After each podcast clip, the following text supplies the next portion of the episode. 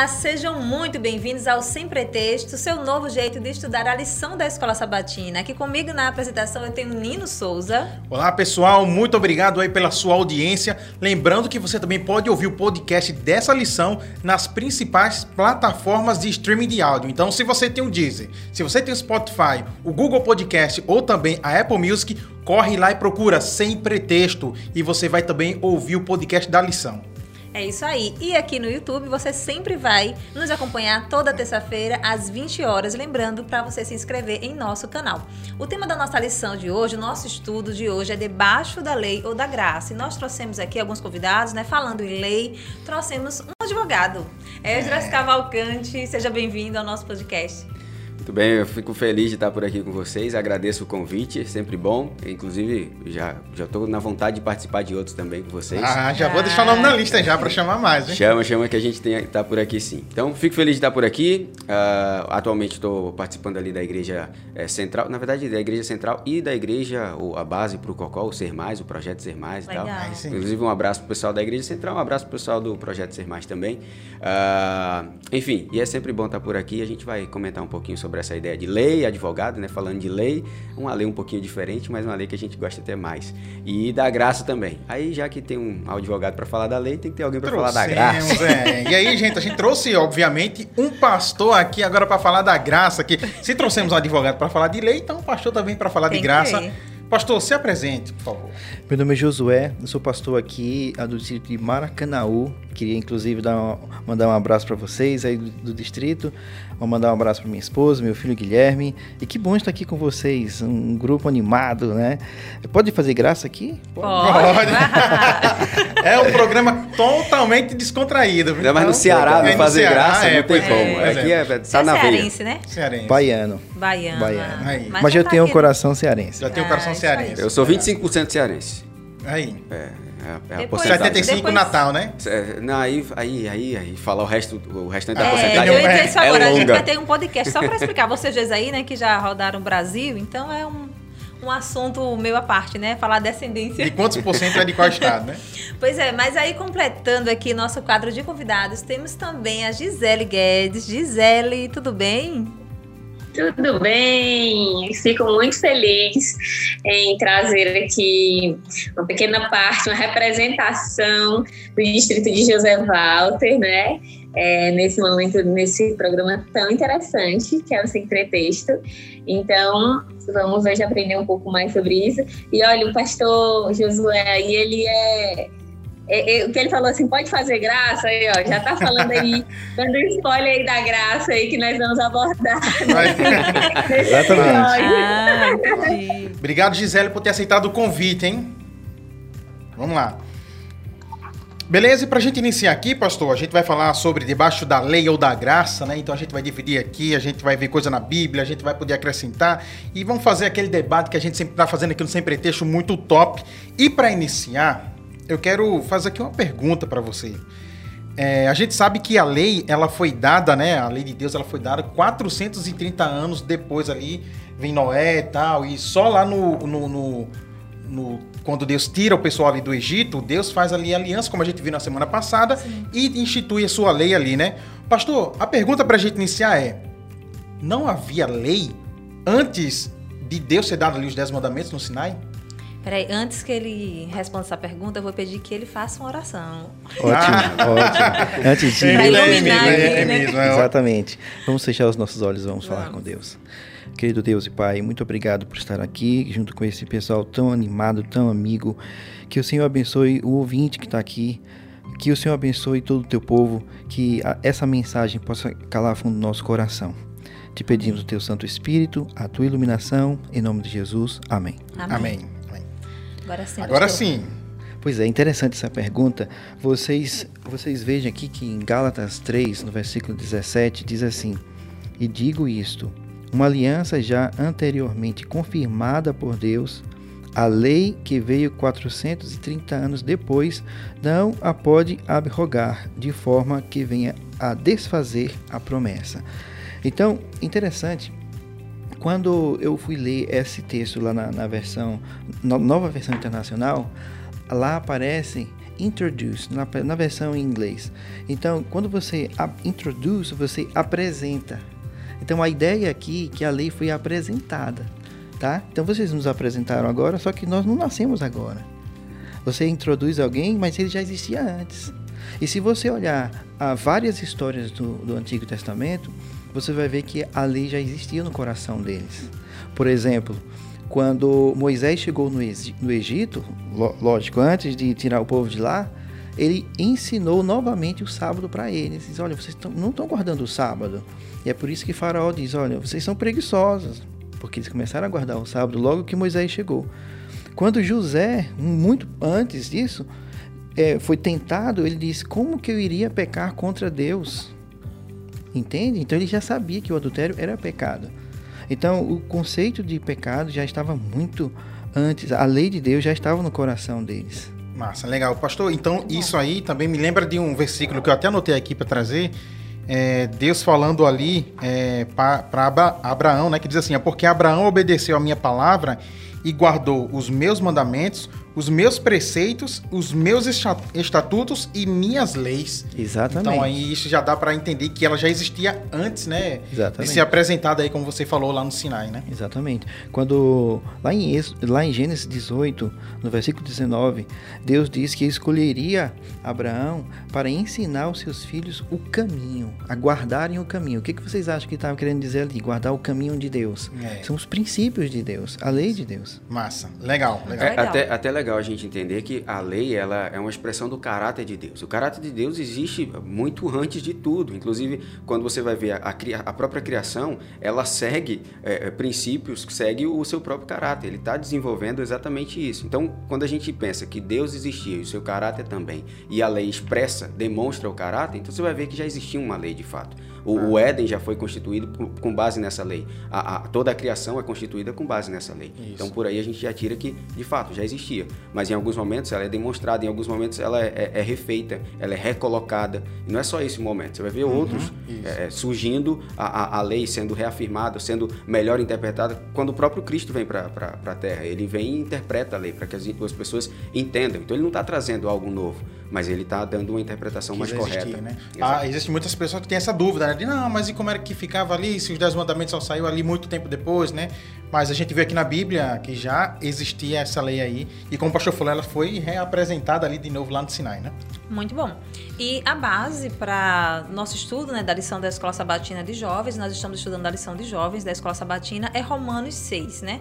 Para o tema debaixo da lei ou da graça. O que significa estar debaixo da lei ou da graça? Essa pergunta agora para os três, Gisele, Esdras, pastor, fiquem à vontade aí. Gisele, vamos começar com Gisele. Gisele, você pode falar aí e o Esdras pode ir na sequência, depois o pastor.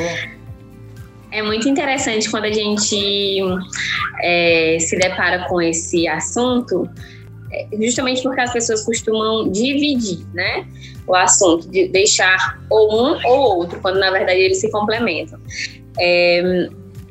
Entender que a lei existe é simplesmente saber que Deus é um Deus de ordem.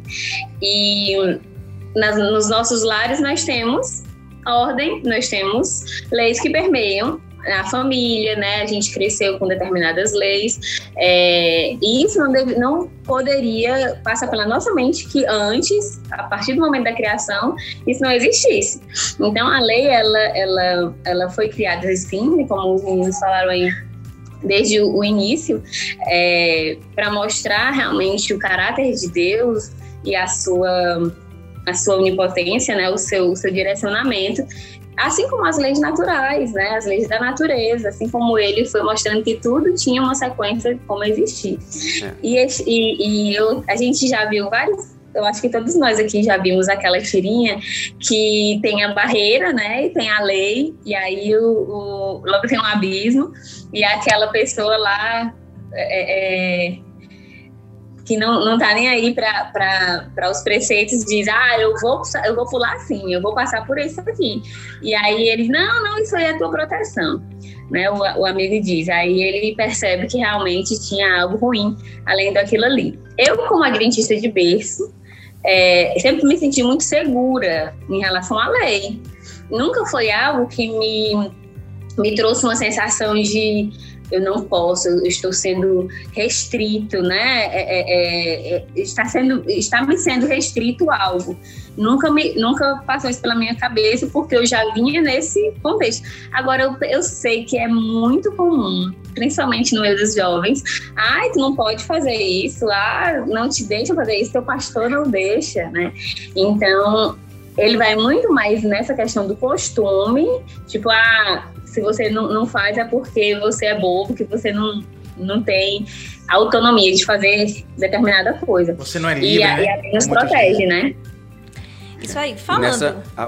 Apoiado no que a Gisele coloca pra gente, existe uma ideia, está debaixo ali, de hierarquia. Sim. Então é mais ou menos isso, estou debaixo da lei, estou debaixo da graça. É uma questão de hierarquia. Quando você pensa alguém que está acima, ele está num cargo hierárquico, tem uma situação de hierarquia superior. Então ele manda em quem está embaixo, é mais ou menos isso. E a gente observa muito dentro disso. Estou debaixo da lei, estou debaixo da graça. Então existe uma hierarquia onde a graça está acima de mim, onde a lei está acima de mim e eu obedeço a graça, eu obedeço a lei.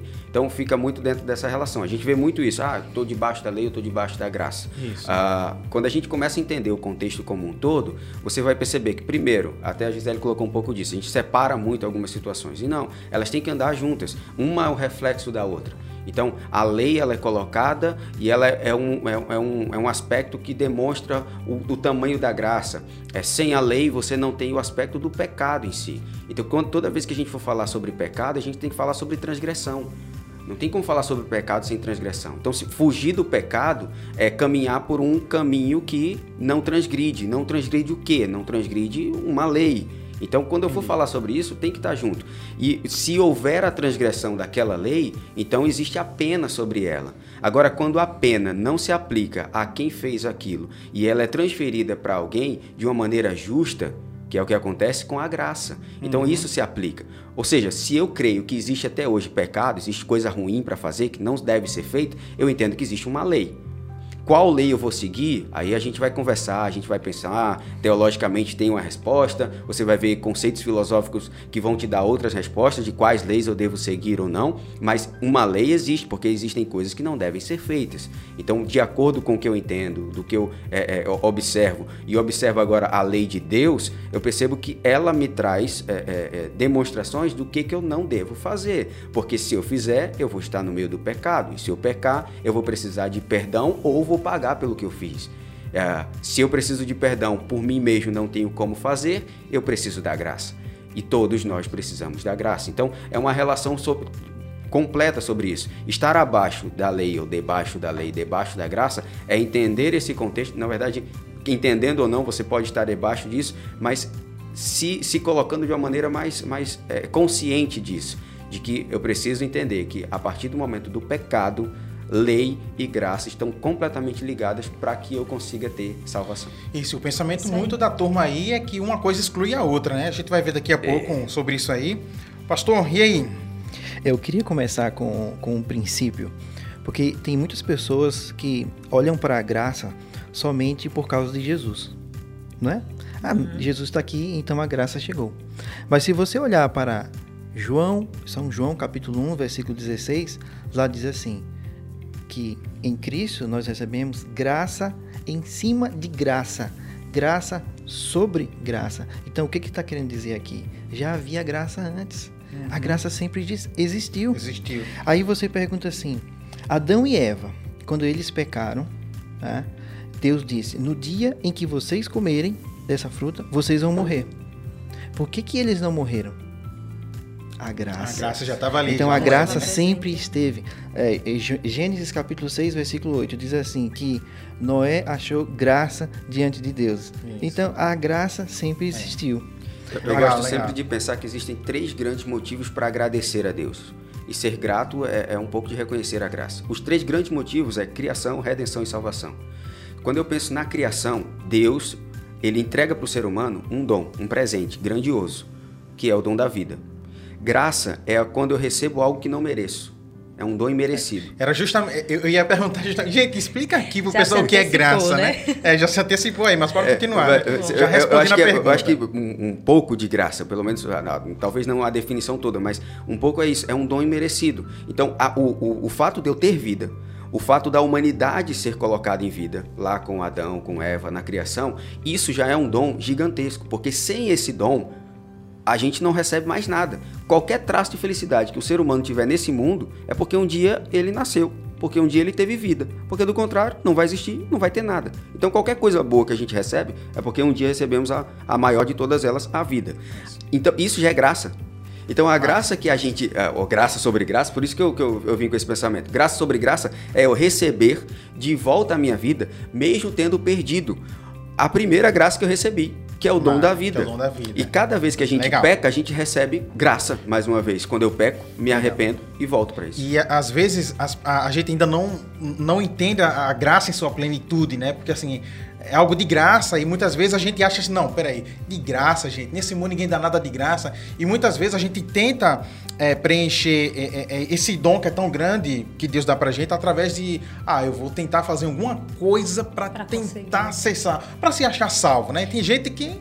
Mas é baseado nas nossas experiências, né? A gente nunca ganha nada de graça. Tudo na nossa vida é conquistado com muito esforço, muito suor. Então, às vezes, a gente quer confundir isso com a graça de Deus, né? Aí a gente pensa assim, não, peraí, tem os 10 mandamentos, então eu vou cumprir os 10 mandamentos para pelo menos tentar compensar, para me sentir um pouco mais salvo ali. Então tem muita gente que ainda vai não entende a graça e vai caminhando por esse trilho aí, né?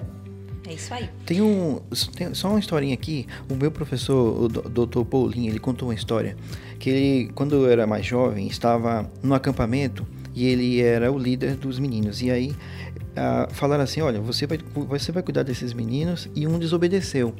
E ele disse, agora você vai ser castigado, você vai caminhar aqui, você vai dar 10 voltas nesse caminho aqui, descalço. E aí quando ele estava na metade do caminho, começou a ferir os pés do rapaz. E aí ele pensou, eu vou tirar a lei, se eu tirar a lei eu perco minha autoridade. Então eu não posso tirar a lei, mas eu vou caminhar com ele. Então foi isso que Deus fez, ele não tirou a lei, ele veio morrer por nós, ele veio passar pelo sofrimento que nós passamos. Legal. Muito legal, essa ilustração, muito bonita. Muito bom, então aqui eu tenho uma outra pergunta também aqui, que diz o seguinte, muita gente diz o seguinte, mas peraí, Jesus veio ali na cruz, então ele aboliu a questão aí da lei, então hoje a gente não precisa mais fazer isso é coisa do Antigo Testamento, e eu tô debaixo da graça, e aquela coisa que a gente já tinha falado anteriormente, né? Existem pessoas que de fato que pensam que uma coisa exclui a outra, né? Inclusive eu recebi essa pergunta nas redes sociais, né? Foi? Essa que você está fazendo aí. Então, através das redes sociais também recebemos algumas perguntas. A gente tem outras perguntas aqui do usuário, mas tem gente que pergunta, pastor, peraí, eu estou debaixo da graça. Então, qual o objetivo de eu cumprir mandamentos? Se eu estou debaixo da graça, né? Para eu cumprir mais? Cristo veio e já libertou todo mundo. Cristo veio e já me libertou. Então, para que cumprir? Então, muita gente pensa isso. E aí, pastor? Então, vamos primeiro entender o que é lei. Quando eu estou na minha casa, eu coloco leis lá em casa. Não pode fazer isso, não pode fazer aquilo. Isso demonstra quem eu sou. Então, a lei está muito conectada com o caráter de Deus. A lei de Deus, ela é a base do seu trono. Então, como que ele vai tirar a base do seu trono? Deus diz assim, não minta. Então, o que ele está querendo dizer? Eu quero que vocês falem sempre a verdade. Então, a lei é o caráter de Deus. Representa o caráter de Deus.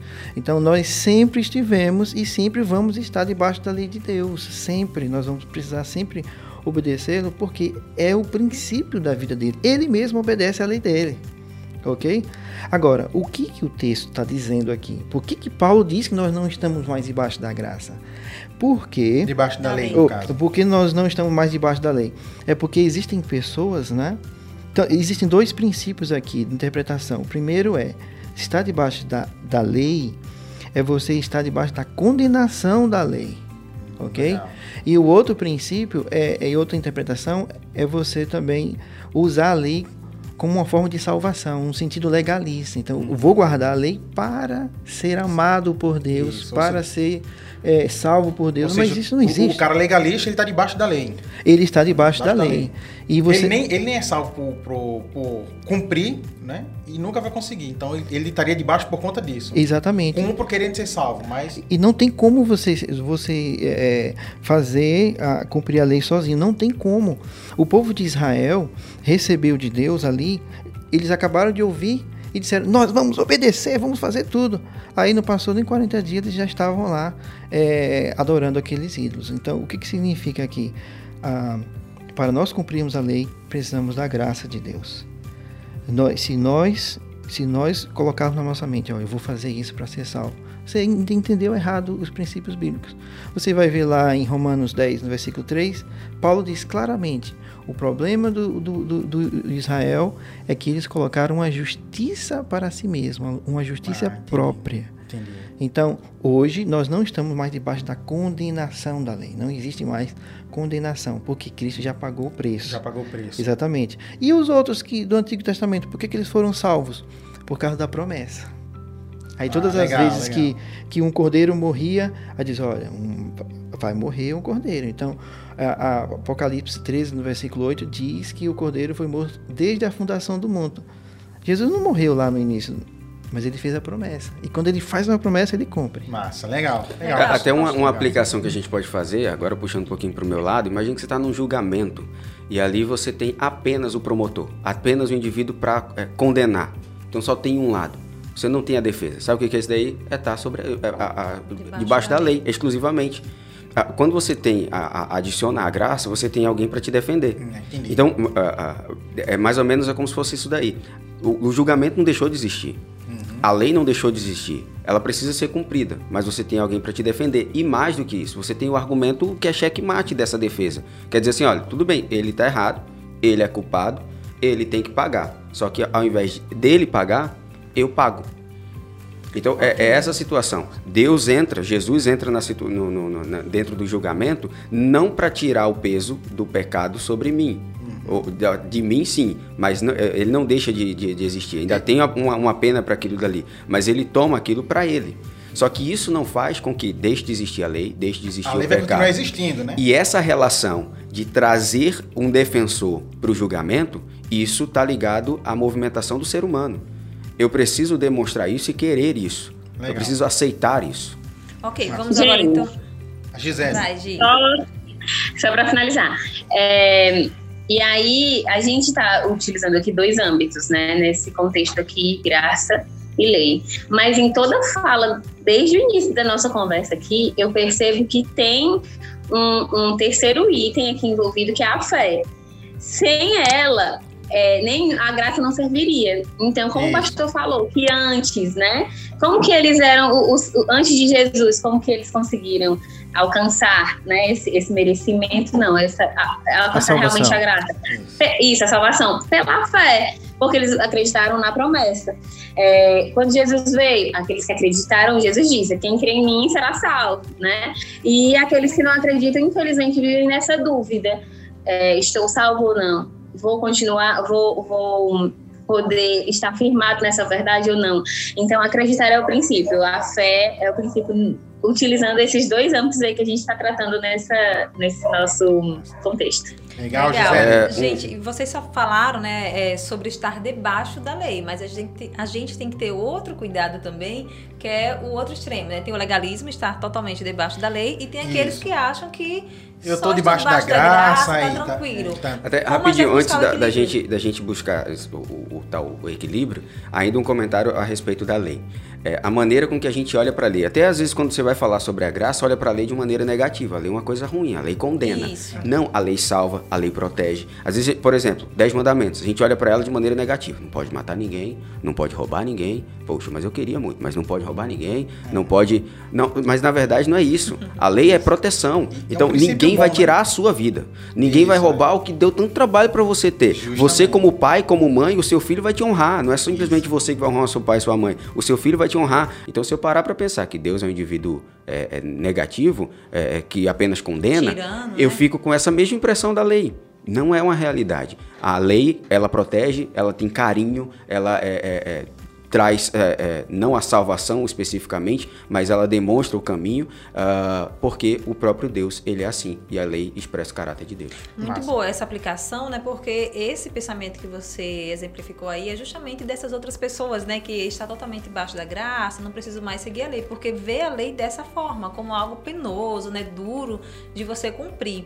Então tem que ter esse cuidado, né, pastor? Ah, agora então beleza, a graça veio, me libertou, eu posso pecar aí e Deus vai ser sempre me perdoar, né? Independente do que eu fizer, né? Então tem esse pensamento também. Mas antes de Cida fazer aqui uma outra pergunta, a lição, ela traz um trecho que fala também de uma outra coisa que a gente vai falar agora, de batismo, né? De morrer para o mundo. A lição fala a respeito disso, que diz assim, ó: o batismo, ele representa a conversão e a participação espiritual na vida e na morte de Jesus, levando a morte para o pecado e a caminhada para uma nova vida. Então, assim, a gente percebe que mesmo estando debaixo da graça, a gente consegue essa graça aí quando a gente entrega a nossa vida de fato a Jesus, né? Tipo assim, Senhor, eu aceito, eu quero estar junto de Ti, então minha vida eu vou entregar a Ti, eu aceito o sacrifício de Jesus. E aí, por meio da fé, que a Gisele já tinha falado anteriormente, a gente agora ali aceita a graça de Jesus, né? E daí, Cira tem uma pergunta aí, para fazer pra gente, certo? Uma pergunta que está relacionada sobre essa questão aí de a gente morrer para o mundo. Eu acho que o pastor já tem explicado nessa questão, e o exemplo do próprio Esdras, né? Sobre estar debaixo da lei e da graça, né? Mas aí, o que significa então morrer para o mundo? Tem essa questão da conversão, que Nino exemplificou aqui, contextualizou, do batismo, e essa expressão é muito utilizada no meio cristão, né? Agora você morreu para o mundo. O que significa, pastor? Eu gostaria de ler um texto que está aqui em Romanos 6, no versículo 6, que diz assim: sabendo isto, que foi crucificado com ele o nosso velho homem, para que o corpo do pecado seja destruído e não sirvamos o pecado como escravos. Olha que interessante, aqui está mostrando que nós somos escravos do pecado quando nós não temos Jesus na nossa vida. Então, nós temos uma tendência muito grande para o pecado, para fazer as coisas erradas. Mas quando você aceita Cristo, Ele lhe dá um poder tão grande, Ele dá o Espírito Santo. E aí, aquelas vontades antigas, aqueles sonhos, aqueles desejos que eram todos degradantes, a gente crucifica por meio do Espírito Santo. Mas isso não quer dizer, né, pastor, que a gente não venha pecar mais? Não. O pecado, ele só vai ser destruído na nossa vida quando Jesus voltar. Totalmente. Porque se nós formos estudar sobre o pecado, aí é um tempão. É um tempão. Porque assim, ó, Romanos 3, no versículo 10, diz que não há nenhum justo sequer. Todos pecaram. Todos pecaram. Então, eu vou te dizer, mas assim, aqueles heróis da fé, eles eram tão boas, pessoas tão boas, como assim eles pecaram? Eles pecaram por causa do pecado estar dentro de nós. Nós já nascemos no pecado. Então, o pecado, ele é muito mais do que ação, muito mais do que palavras. É o ser, a separação de Deus. Essa raça, a raça humana se separou de Deus quando pecou. Então, Jesus Cristo, ele veio a cruzar, né, esse vale de morte, e aí agora ele nos dá a vida. Ele nos dá a vida. Por quê? Porque ele morreu no nosso lugar. Massa. Então, assim, pastor, nesse caso aí, quando Jesus morre, ele concede a gente o Espírito Santo para a gente vencer esse pecado que escraviza a gente, né? Então, a gente foi falado aqui agora há pouco que Jesus, ele vai tirar a gente ali, vai ajudar a gente, que a gente não consegue vencer o pecado sozinho. Então a gente tem a ajuda do Espírito Santo, né? Então, assim, algumas pessoas acham, tipo assim, a gente até debateu aqui uma outra vez, que tem gente assim, eu tô embaixo da graça, mas o que vale é o meu coração, não o que eu faço. E muitas vezes não há essa mudança que Deus gostaria na vida da pessoa. Deus concede a graça, mas a pessoa ainda continua sendo a mesma pessoa de antes. E aí, Esdras, tem que haver essa mudança? Não tem que haver? O que vale é o que está no coração? A gente muda o comportamento? Só graça, só lei. Só graça, só lei. Pois é, a gente escuta bastante sobre esse tipo de coisa. Eu fico pensando o seguinte, Quando o indivíduo recebe um presente muito grande, mas aquele presente, sabe, imagina aquilo que você queria há muito tempo. O Nino gosta muito de tecnologia. Nino, imagina que você recebeu aquele drone, sabe, de cento e não sei quantos mil. Eu acho que Nino sentiu muito essa sensação quando ele comprou a mesa digital, né? Era algo que ele queria muito. Uma mesa de então, desenho lá. Agora imagina, Nino, que um dia normal, você chega em casa, aí tá cedinho, com isso numa caixa. Você olha, Nino, comprei pra você o seu presente. Não é possível. O que você vai falar pra ela? Dentro de muita coisa, mas de maneira assim, o que você vai falar pra ela? Cara, eu acho que de todo o sentimento é dizer, rapaz, muito obrigado. Muito obrigado. Nino, sabe o que você tá falando quando você diz muito obrigado? Essa frase a gente diminuiu tanto que às vezes até perdeu um pouco do contexto dela. Mas quando eu digo muito obrigado, eu tô dizendo o seguinte, eu me sinto muito obrigado, aí onde vem, a fazer por você o que você fez por mim. Então o que eu estou dizendo? Olha, eu fiquei tão feliz com o que eu recebi que eu quero te dar alguma coisa, eu quero de alguma forma que você sinta a alegria que eu estou sentindo. É isso que eu quero fazer. Isso é o sentimento mais puro de gratidão. Então a frase do muito obrigado que a gente costuma falar é isso. Então alguém te deu água. Ah, muito obrigado. Eu me sinto muito obrigado. Tá vendo? Obrigado, por que obrigado? Mas é essa a ideia, a frase é isso, né? Em retribuir, fazer por você o que você fez por mim. Quando eu trago essa relação para a minha relação com Deus, eu vou entender isso daí. Deus me dá na criação vida, Deus retoma para mim na redenção, no caso quando Cristo se entrega ali na cruz, ele renova a vida. Eu peco, mereço a morte, peço perdão, ele me renova vida e me promete vida plena e em abundância. Quando eu entendo isso, o que é isso? Graça, graça e graça. Quando eu entendo isso, qual é a vontade que dá no coração? De dizer o quê? No mínimo, é um presente grande. Eu quero dizer muito obrigado. Sabe qual é a maneira de agradecer a Deus? Ele te deu vida, vida e vida. O que eu faço? Se eu me sinto muito obrigado a fazer por você o mesmo que você fez por mim. Se eu sou no mínimo coerente, eu vou querer também fazer algo assim, da mesma forma, entregar a Deus. Então, é natural que quando eu me experimento a graça, isso vai me mover a ser uma pessoa diferente. Então, a graça naturalmente vai trazer um reflexo diferente na vida do indivíduo. E aquele que vivia antes e não tinha conhecimento disso, não tinha essa interação, ele não vive mais.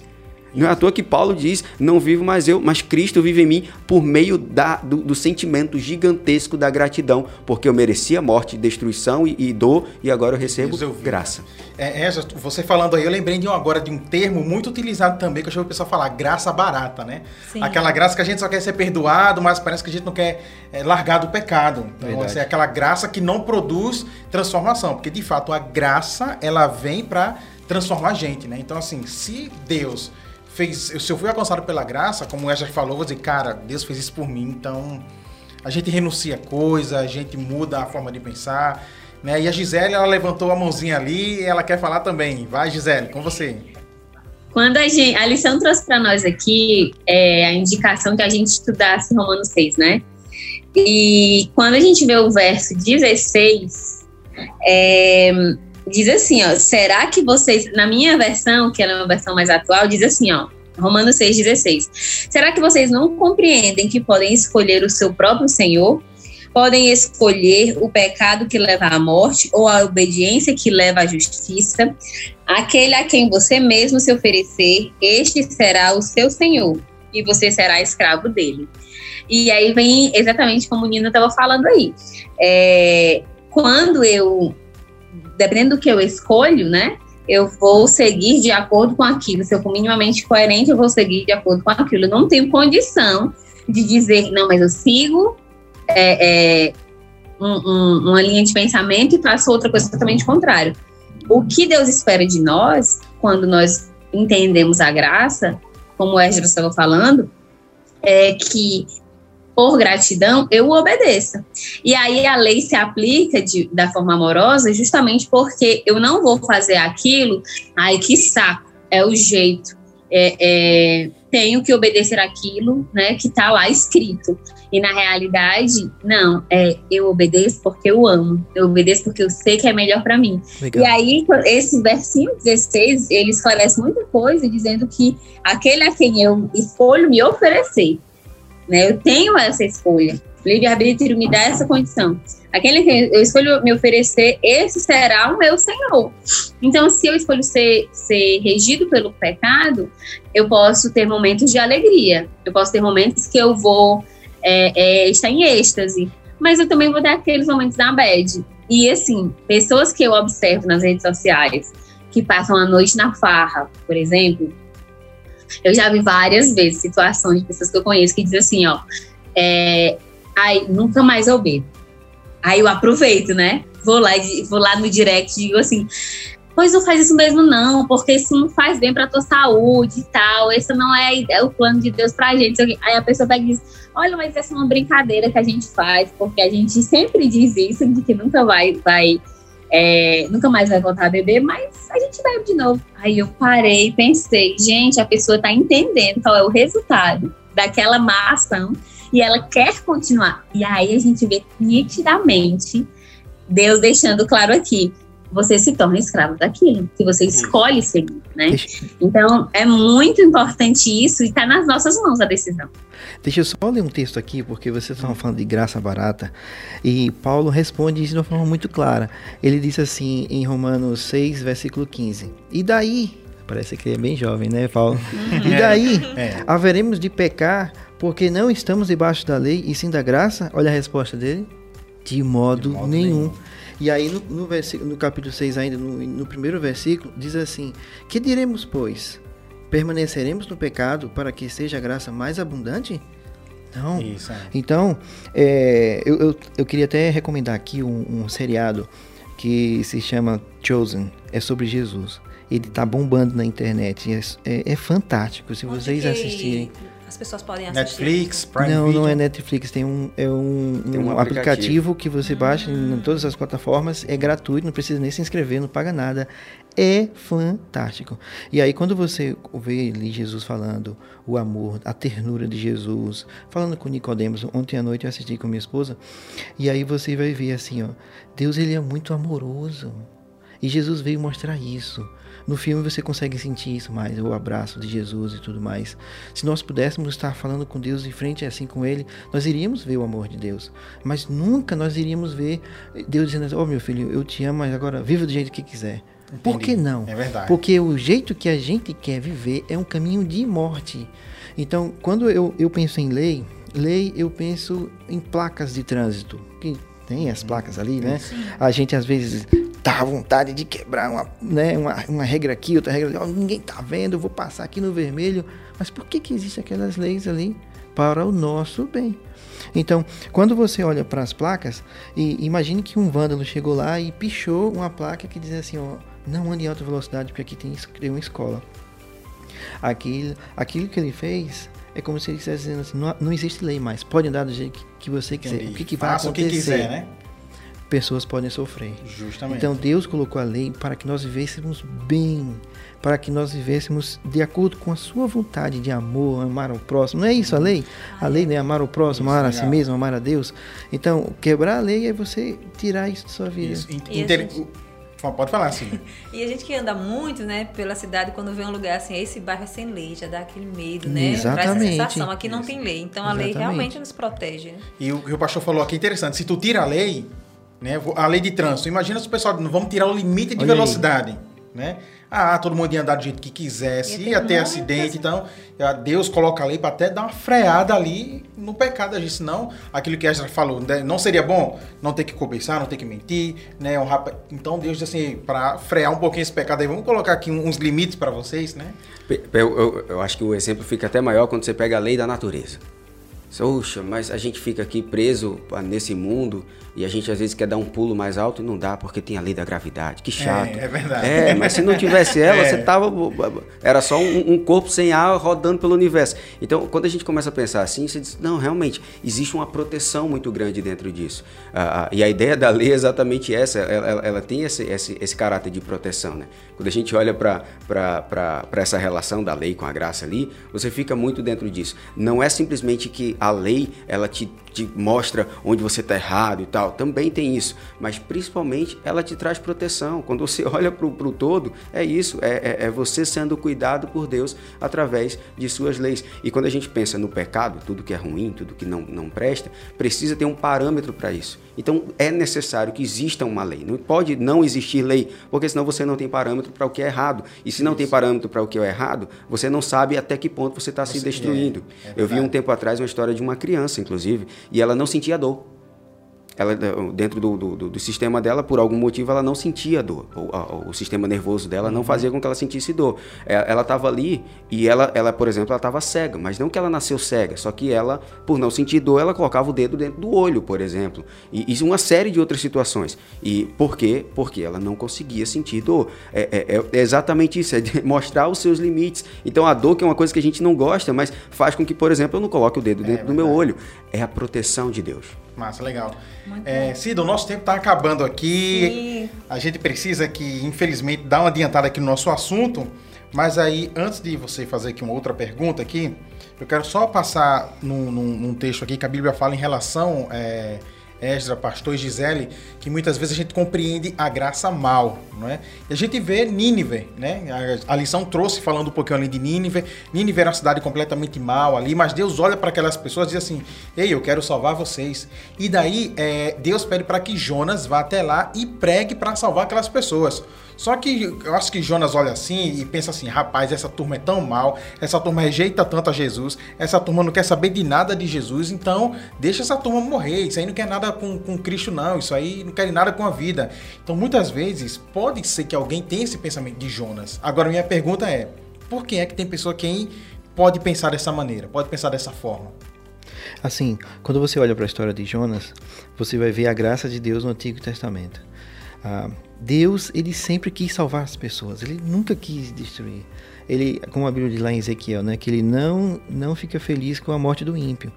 Então, você vê o amor de Deus em todos os lugares, a graça de Deus em todos os lugares, até mesmo na morte daquelas pessoas que ele dizia: olha, vocês vão ter que destruir todo mundo, porque ele sabia que ninguém mais iria se arrepender, ninguém mais iria se arrepender. É verdade. Então, nós vemos aqui a graça de Deus, e aí você entende que sempre existiu. Por exemplo, lá em Jerusalém não teve Melquisedeque? Melquisedeque era um sacerdote de Deus. Então Deus sempre teve algum mensageiro diante daquelas nações, mas chegou um momento que teve um limite. Deus disse: olha, eu vou destruir vocês, mas eu não quero destruir vocês. Isaías fala disso, a destruição, como um ato estranho de Deus. Deus não gosta disso, Deus odeia isso, mas ele vai precisar fazer isso.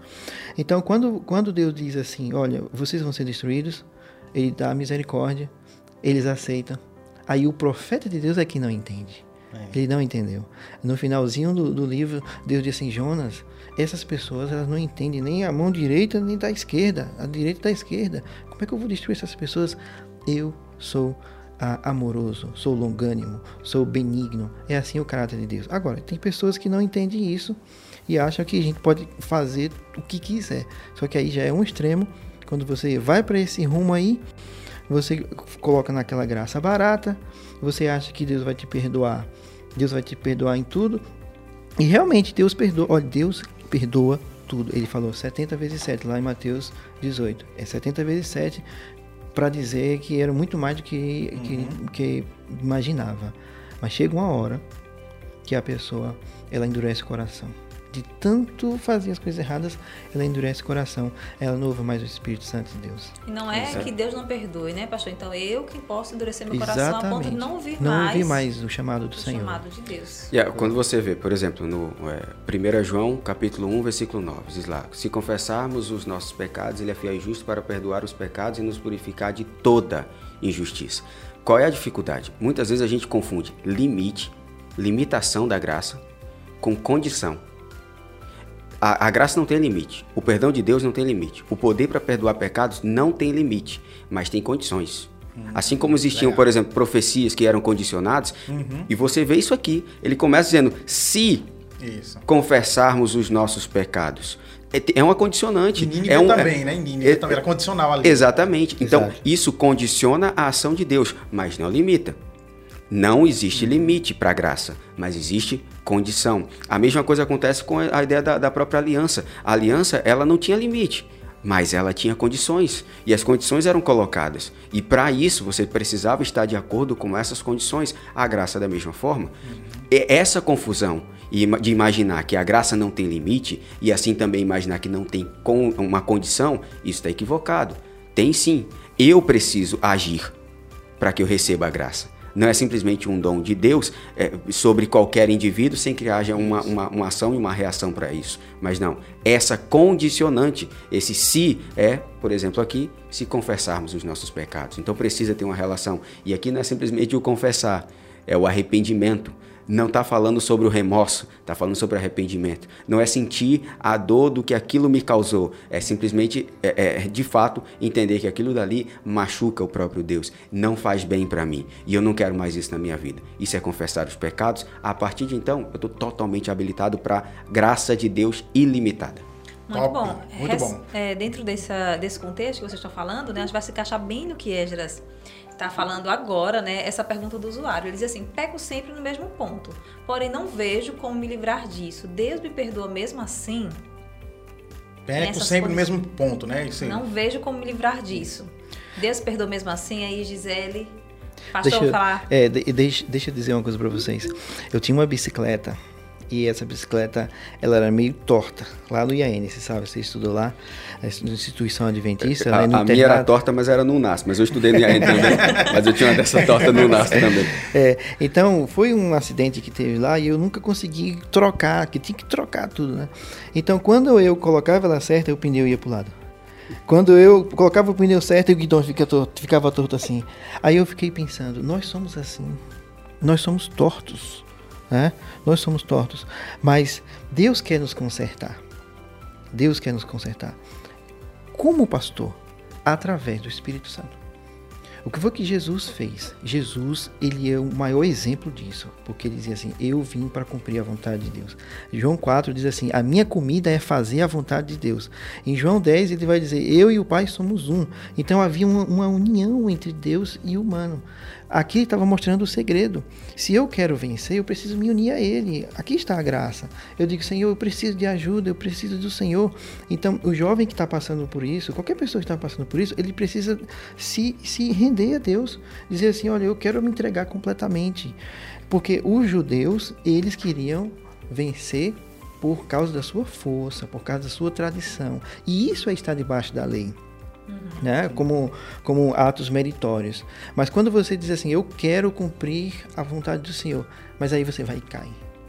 Aí você: o Senhor me perdoe. Aí você vai e cai. Deus, ele sabe o nosso coração. Ele está sempre disposto a nos perdoar. Agora, quando nós nos entregamos completamente para Ele, nós começamos a andar em novidade de vida, como Romanos 6, versículo 4 diz. Entendi. Algumas novidades vão aparecendo, a gente vai dando de degrau em degrau, como lá em 2 Coríntios 3, versículo 18, que fala que nós, ao contemplarmos a Cristo, olha aí o segredo, nós vamos sendo transformados de glória em glória. Então nós estamos numa escada, nós estamos numa vida de transformação. Nós vamos cair? Vamos cair. Mas deve haver um avanço. Porque se não houver um avanço, é porque eu não estou conectado com Ele. Toda vez que eu me desconecto com Ele, aí eu vou cair. A gente vai cair. Então, a graça está aí. É como se fosse um guarda-chuva, né, grande, querendo proteger a gente, querendo dar forças, querendo dar o Espírito Santo. Agora, o Espírito Profecia diz assim, que muitas vezes nós caímos na tentação porque nós negligenciamos a oração, o estudo da Bíblia, e na hora da tentação nós não nos lembramos das promessas de Deus. Nós não nos lembramos porque nós não temos costume de ler, nós não temos costume de estar ali pedindo a Deus. Então, se nós seguirmos o modelo de Cristo, nós vamos ser vencedores cada vez mais. Eu acho que a Gisele levantou. Esdras vai e a Gisele levantou o dedo ali também. A Gisele vai primeiro então? Vai. Gisele, grávida e mulher. Tem preferência. Que é a prioridade. A lição trouxe exatamente um trecho muito interessante, como que a gente está falando aqui agora, que diz que a cada dia Jesus nos convida a experimentar novamente a maravilha, a segurança e a aventura dessa graça. Portanto, aí ele cita Hebreus 4,16. Portanto, aproximemo-nos do trono da graça com confiança, a fim de recebermos misericórdia e encontrarmos graça para ajuda em momento oportuno. E aí vem a ajuda. Que ajuda é essa? O pastor falou, o Espírito Santo, né? A comunhão é o que estamos falando logo no início desse trecho. Jesus nos convida a experimentar a cada manhã, né? E aí, com isso, a gente entende como esse material é rico, o material que a gente tem nas mãos. A gente precisa utilizar a lição da Escola Sabatina todos os dias. Muito bom. Edras? Só completando isso daí, as grandes armas que a gente tem contra o pecado é fé e comunhão. A fé em quê? Não é simplesmente uma fé, mas a fé em quê? No que Cristo fez. Então, quando eu olho para ele e vejo o que ele fez por mim, vem aquela ideia da gratidão. Quando eu vejo isso daí, eu não faço trocas bobas, sabe? Trocar o céu, só que para acreditar no céu, a ponto de não querer trocar por uma mentira, a ponto de não querer trocar por qualquer outro pecado que seja, eu preciso de muita fé para entender que, de fato, o céu existe. É ler, é comunhão com ele. Aí eu vou crer no céu. O que Deus faz por mim, cada vez mais prova a existência dele. E quanto maior a comunhão, maior a prova. E quanto maior a prova do que Deus faz por mim, maior é a minha vontade de não fazer trocas bobas. Então, o pecado ele começa a perder a força de barganha que ele tem quando eu creio, de fato, no que Deus está me prometendo e no que ele faz por mim. Então, a fé me dá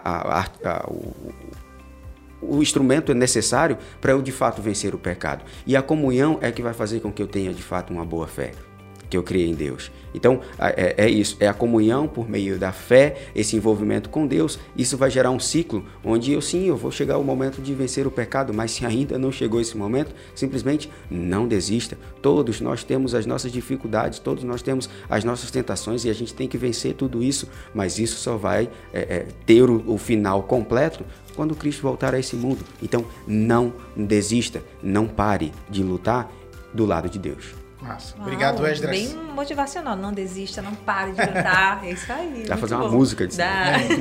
Gente, nós estamos chegando ao final do nosso Sem Pretexto, né? E Nino vai contextualizar aí. Já chegamos... Aqui eu finalizei, o Edras já. Eu queria falar, o Edras já falou, já falou. Fechou, tudo, né? Com uma forma então, bem poética até, né? Mas aí eu quero que vocês três, né? Vocês, em poucas palavras, a gente sempre tem esse momento aqui de resumir o ponto alto da lição. O que a pessoa que está nos assistindo, nos ouvindo aí, nas principais plataformas de áudio, ela tem que sair desse estudo aqui dizendo, eu aprendi isso, que ela não pode esquecer desse estudo da semana. Vamos começar com Gisele? Vamos. Gisele, Edras, termina com o pastor. Resuma a lição para você dessa semana. Olha, é muito importante esse momento que a gente dedicou aqui para que a gente possa entender realmente o que simboliza, né, que a graça é muito mais do que aquilo que a gente imagina.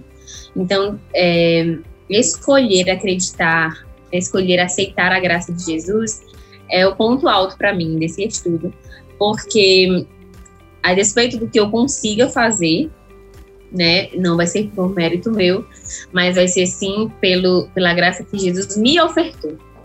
E essa fé, né, como a gente veio falando aqui, a fé, sem fé é impossível agradar a Deus, ela vai me nortear aceitando a graça e vivendo a lei de acordo com o que ela realmente representa, que é a lei do amor, que é a lei da proteção, né?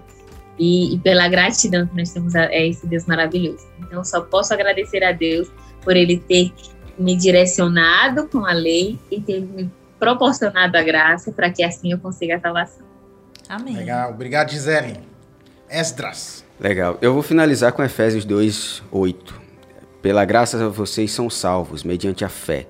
Isso não vem de vocês, é dom de Deus. Eu não tenho mérito. Nada que a gente faz nesse mundo vai ter alguma força de me dar salvação. Não é por mim, é por Deus. Se é por Ele, eu preciso me envolver com Ele. Quem pensa em salvação, quem quer ter a salvação, quem quer usufruir do céu que Ele prometeu, tem que entender que não é por nós, não é a nossa a ação, mas é o aceitar a troca de Deus pela nossa situação. E aí aquele a condicionante é aceitar. Existe a forma de você demonstrar isso daí, mas aceita a graça de Deus, porque Ele vai alcançar o que a gente não consegue. Ok. Amém. Eu gostaria de finalizar, porque a lição ela fala de dois aspectos, né? O aspecto histórico e o aspecto experiencial, porque tem muita gente que quer dizer assim, colocar a lei e a graça como estando em choque, mas eles não estão em choque, né? Quando você vê Paulo falando, e aí alguns vão dizer assim, como é que eu vou responder se alguém me perguntar sobre isso? Quando você vê alguém falando sobre a questão da lei, que nós não estamos mais embaixo da lei e tal, não é a lei de Deus no sentido dos princípios de Deus, tá? É como as pessoas responderam. O judeu respondeu de uma forma assim, eu vou guardar porque eu consigo. Assim, nós não estamos assim e também nós estamos mais debaixo da condenação da lei. Agora, nós estamos debaixo da graça de Deus, como sempre estivemos, agora com muito mais graça, porque se cumpriu as profecias, né? Ele foi prometendo, olha, eu vou vir, eu vou vir, eu vou vir, agora ele veio, né? Já faz mais de 2000 anos, e nós podemos usufruir muito mais do que no passado, muito mais. Só que nós precisamos fazer a nossa parte, que é pedir forças a Deus, e sabendo que o pecado, ele é mau, ele destrói, ele escraviza. O texto de Romanos mostra assim, é um escravo, as pessoas ficam ali dominadas, é tanto que chega no versículo 21, lá do capítulo 6, ele vai dizer, o que vocês ganharam com isso, na época que vocês estavam escravos do pecado? Nada, vocês se envergonham da sua vida passada. A gente não pode fazer isso. Antes de conhecer a Cristo, quem viveu uma vida sem ser nascido num ambiente religioso, ele não se envergonha da vida antes de conhecer a Cristo. Paulo até mostra quem viveu isso no ambiente religioso, tem muito para o que se envergonhar também. Exatamente. E aí Paulo vai dizer assim, olha, a nossa vida agora é de liberdade em Cristo, de alegria. Paulo era uma pessoa feliz, apesar de ele saber da luta que existia entre o pecado e tudo mais. E aí eu gostaria de finalizar com Hebreus 12, também Paulo, né? Paulo fala muito sobre isso. Ele vai dizer assim, olha, vamos nos desembaraçar do pecado. É como se o pecado fizesse amarrando a gente, sabe? Amarrar os pés, amarrar as mãos e vai grudando, e Deus querendo que a gente seja livre, feliz, e a gente não consegue por causa do pecado, né? E aí ele vai dizer assim no versículo 4, né? Hebreus 12. Ora, na vossa luta contra o pecado, ainda não tendes resistido até o sangue. É como se Deus dissesse, lute mais, lute mais. A pessoa está ali, pastor, eu estou caindo no mesmo pecado, tudo bem, mas vamos lutar mais, vamos pedir mais forças. E aí eu termino com Marcos 9, quando Jesus, ele fazendo ali aquele discurso e tudo mais para as pessoas, ele disse assim, olha, se a sua mão te faz pecar, arranca fora. Se o seu olho te faz pecar, arranca fora. Será que Jesus estava mandando arrancar as mãos? Será que era isso que ele estava querendo dizer? Isso dá para outro podcast, hein? Dá outro podcast, né? Jesus não queria que nós tivéssemos assim, mancos ou tudo mais, mas ele queria que nós tomássemos uma decisão. Se está fazendo mal, jogue fora. E radical, né, pastor? Radical. Pare com aquilo. Ah, pastor, meu Instagram está me fazendo pecar. Jogue fora o Instagram, meu filho. Ah, eu tô... Dá conta. Exatamente. É melhor entrar no céu sem o Instagram. Tá, isso só me contextualizar, né? Não é não? É verdade. Aí, é melhor. E aí, Nino, você está aí olhando para a Bíblia, eu sei também que você quer fazer o seu... Minhas considerações finais, né? Considerações finais. E uma das coisas aqui que eu quero finalizar hoje é pegando aqui, que diz assim, ora, aquele que diz, eu conheço, não guardo os seus mandamentos, é mentiroso, e nele não está a verdade. Então a gente vê aqui, antes disso, a gente tem os versículos que diz ali, filhinho, se pecar, tal, que o Edras aqui falou, né? Então você vê, Deus, ele dá a graça, ele nos tira do pecado, mas ele faz o que eu mando, né? Eu te salvo, agora só faz o que eu te peço, né? Então a gente vê ali... Porque é o melhor. Não é? Pois é. Porque é o melhor. Isso, então a gente vê ali, Deus, ele perdoa a gente, né? Mas mesmo assim ele disse, mas filho, mas segue o caminho que Deus apresenta pra gente sempre é o melhor, né? A gente que insiste em querer ir por outro caminho, mas Deus, ele sempre diz, ó, isso aqui é o caminho, eu perdoo você, eu te justifico, eu te dou o Espírito Santo, agora por favor, guarda os meus mandamentos. Então aí a gente percebe que graça e a lei de Deus ali, ó, tá tudo um junto do outro. Juntinhas, é isso aí, né? A justiça e a paz se beijaram. Todo mundo poético aqui, né? Não é, rapaz? Gente, foi um prazer ter vocês aqui em nosso podcast, nosso programa Sem Pretexto. Gisele Guedes, muito obrigada pela sua participação, tá? Já te convido para um próximo tema aí. Edras Cavalcante também, muito obrigada aí, você mandou muito bem, né? Questão de lei e a graça, o pastor Josué, muito obrigada, foi um prazer. E encerramos aqui o nosso podcast, né? Nosso programa Sem Pretexto. Lembrando a vocês que na próxima terça-feira temos mais um episódio e as pessoas podem conferir também, né, Nino? Outros programas que nós temos já, né? Com certeza, e eu vou falar aqui novamente, você pode conferir, ouvir o podcast da lição nas plataformas de áudio, né? Então você que tem o Deezer, o Spotify, tem o Google Podcast e também o Apple Music. Também, Cida, tem outras plataformas também que já está disponível também o podcast. Não está limitado só com essa aí, não. Existe uma gama aí de plataformas que você também pode estar ouvindo o podcast da lição sem pretexto. Então, se perdeu a live, vai lá, fazer uma recapitulação com a gente na sexta-feira, liga lá o celular, procura lá sem pretexto e vai ali ó, fazendo serviço, dirigindo, então você consegue aí ouvir também o podcast dessa lição. É isso aí, então a gente tá falando aqui, né, você não tem pretexto, como a gente sempre fala, para não estudar a lição da Escola Sabatina. Até a próxima terça-feira, tchau, tchau. Tchau, tchau. Tchau, tchau, gente. Até a próxima.